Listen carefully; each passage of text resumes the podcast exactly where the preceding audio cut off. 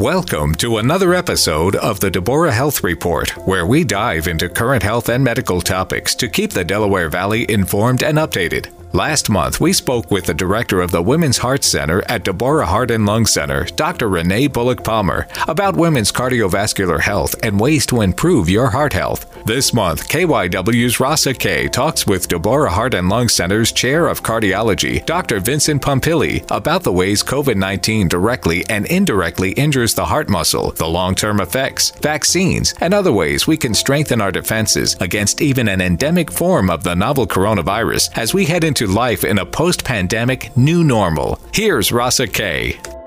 I'm Rasa Kay, and I'm talking with Dr. Vincent Pompili. He's an interventional cardiologist, also chair of the Department of Cardiology at Deborah Heart and Lung Center. And we are going to take a look at COVID-19's long-term effects and what we know at this point. The information is being added to and added to all the time. But can you tell us some of the long-term symptoms that patients are experiencing from COVID-19 as we understand it? Sure, Rasa. I think you're spot on that the learning and the evolution of symptoms and long-term sequelae from COVID are continuing to unfold every day. What we do know is a couple of things. Early on, the typical COVID symptoms as we all have reviewed and kind of talked about, including primary symptoms of fatigue, fever, muscle aches, loss of energy, shortness of breath, are kind of the common ones that you see, loss of taste and smell.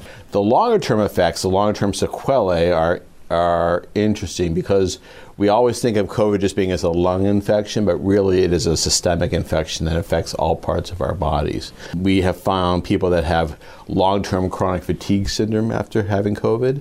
We have found individuals that have had long-term symptoms of shortness of breath, lack of energy. Interestingly, also, there's a very small subset of patients who that loss of taste and smell persists for a very long period of time thereafter, including times where individuals have complained that they have not only a loss of a taste and smell, but actually foul taste to food and odor. That they describe it almost when they eat or drink, it's like drinking sewage or something like that. So there are some symptoms like that go on for a long period of time. Okay, so when we talk about long-term, because, you know, you get a viral infection or a sinus infection or some bronchitis or something, you can have a cough for, it seems like weeks, and sometimes it is weeks. So, so that seems like long-term.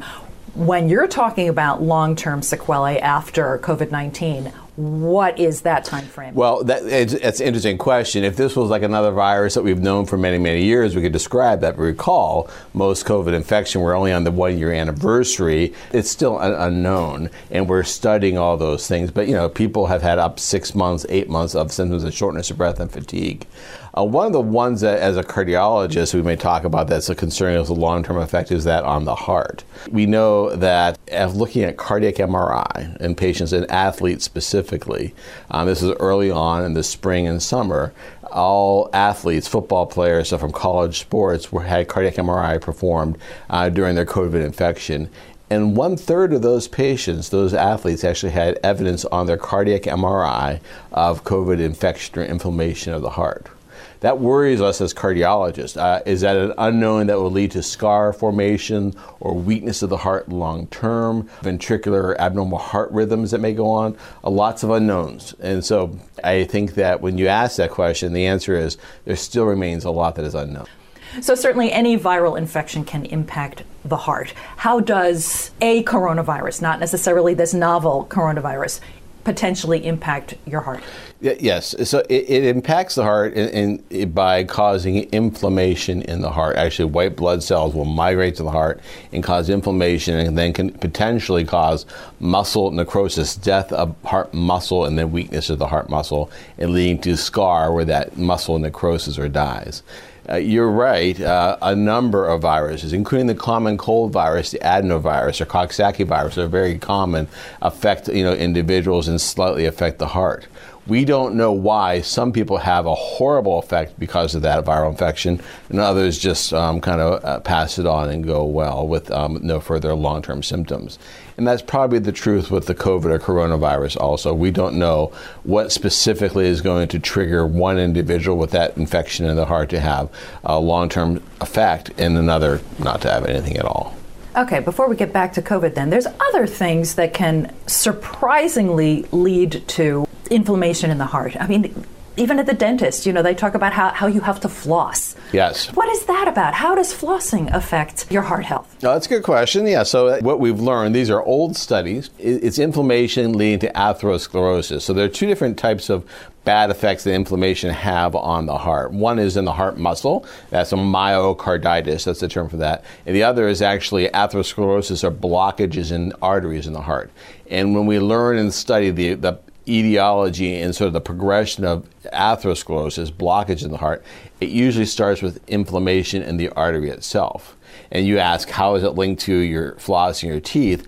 The bacteria, which are prevalent in individuals who don't floss and sort of have evidence of excessive colonization of bad bacteria in their mouth, that bacteria cross-reacts with the blood cells that line the heart arteries and it will cause an inflammatory response. All right. There you go.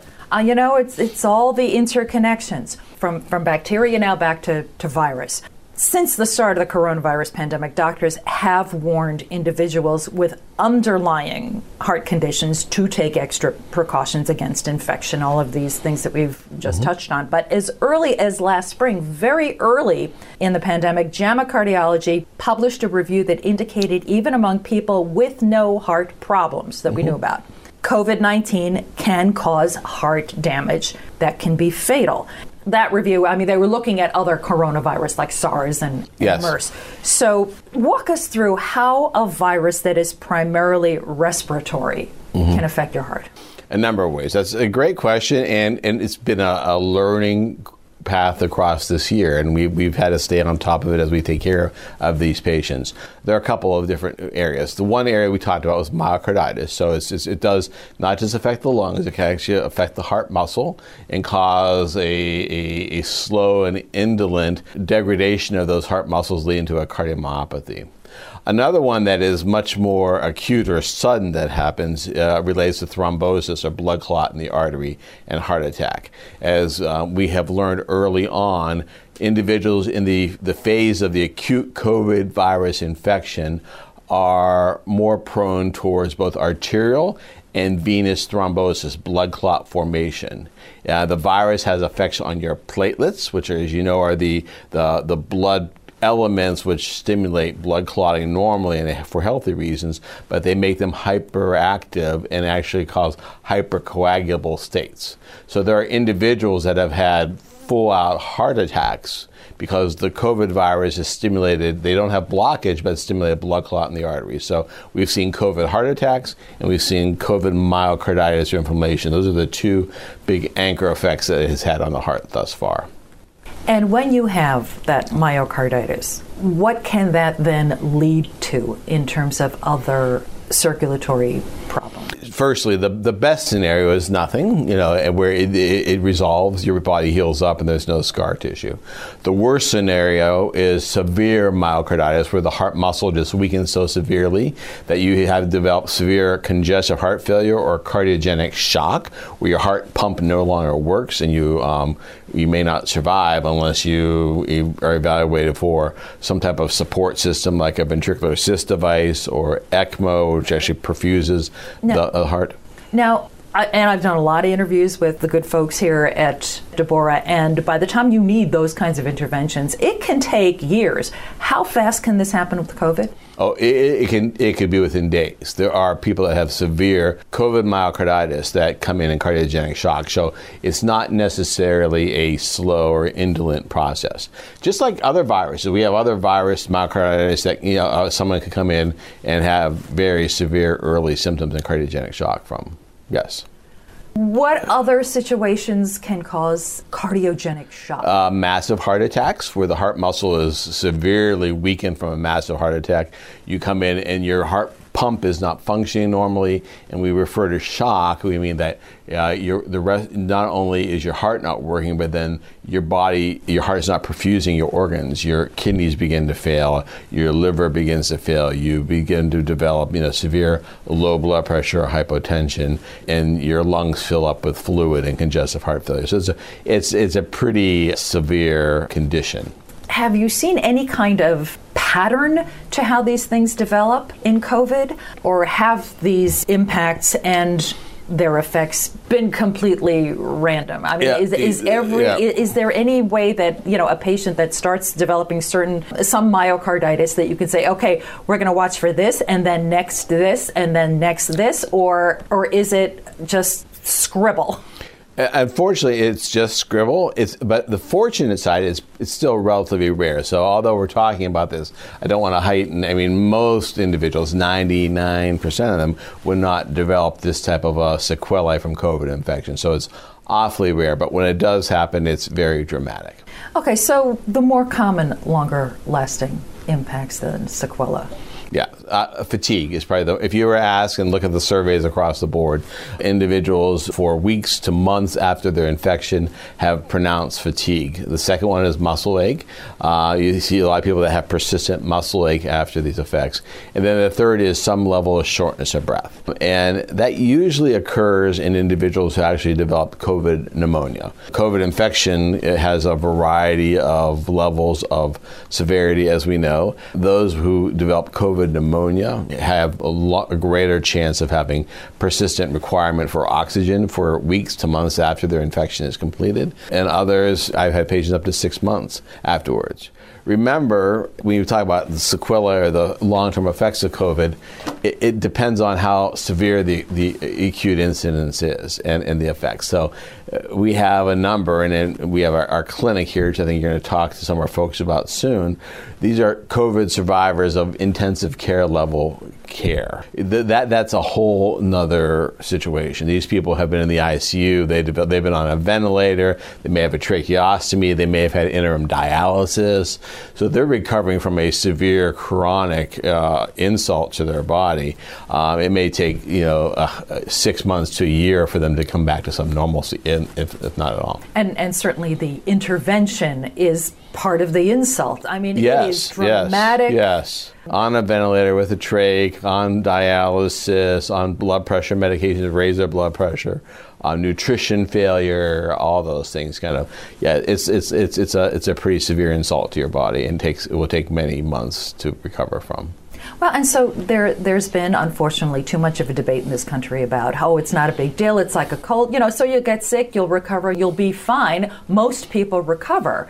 The other side of that is, do you want to risk being one of the really unlucky ones who, for no reason we yet understand, has these long-term effects that they have to cope with and that we're still trying to figure out how to improve? Correct. And that's sort of one of my personal annoyances, that people say things like that. Oh, most of us will be fine. And thank goodness that is true. But two things we don't know. Yes, we know those with higher risk factors, age, those with hypertension, diabetes, all those symptoms, comorbidities, as we call them, would worsen your risk of having that. But there are still those, as we all know, young individuals that pull the unlucky straw and develop this severe COVID infection, severe pneumonia, and those effects. So it's not something that if you want to play roulette with that, I'm not sure. And the second piece of that is that we still, even those who recover so well, as we still don't know. We're only a year into this disease. Long-term sequelae. We don't know that. Yeah, we're all hopeful that it's like other viruses and things pass through, but the answer is we don't know that. So you don't want to get COVID infection or think, let me get it over with for that sake. And you hear that narrative from time to time. The herd immunity argument earlier. Yeah, no.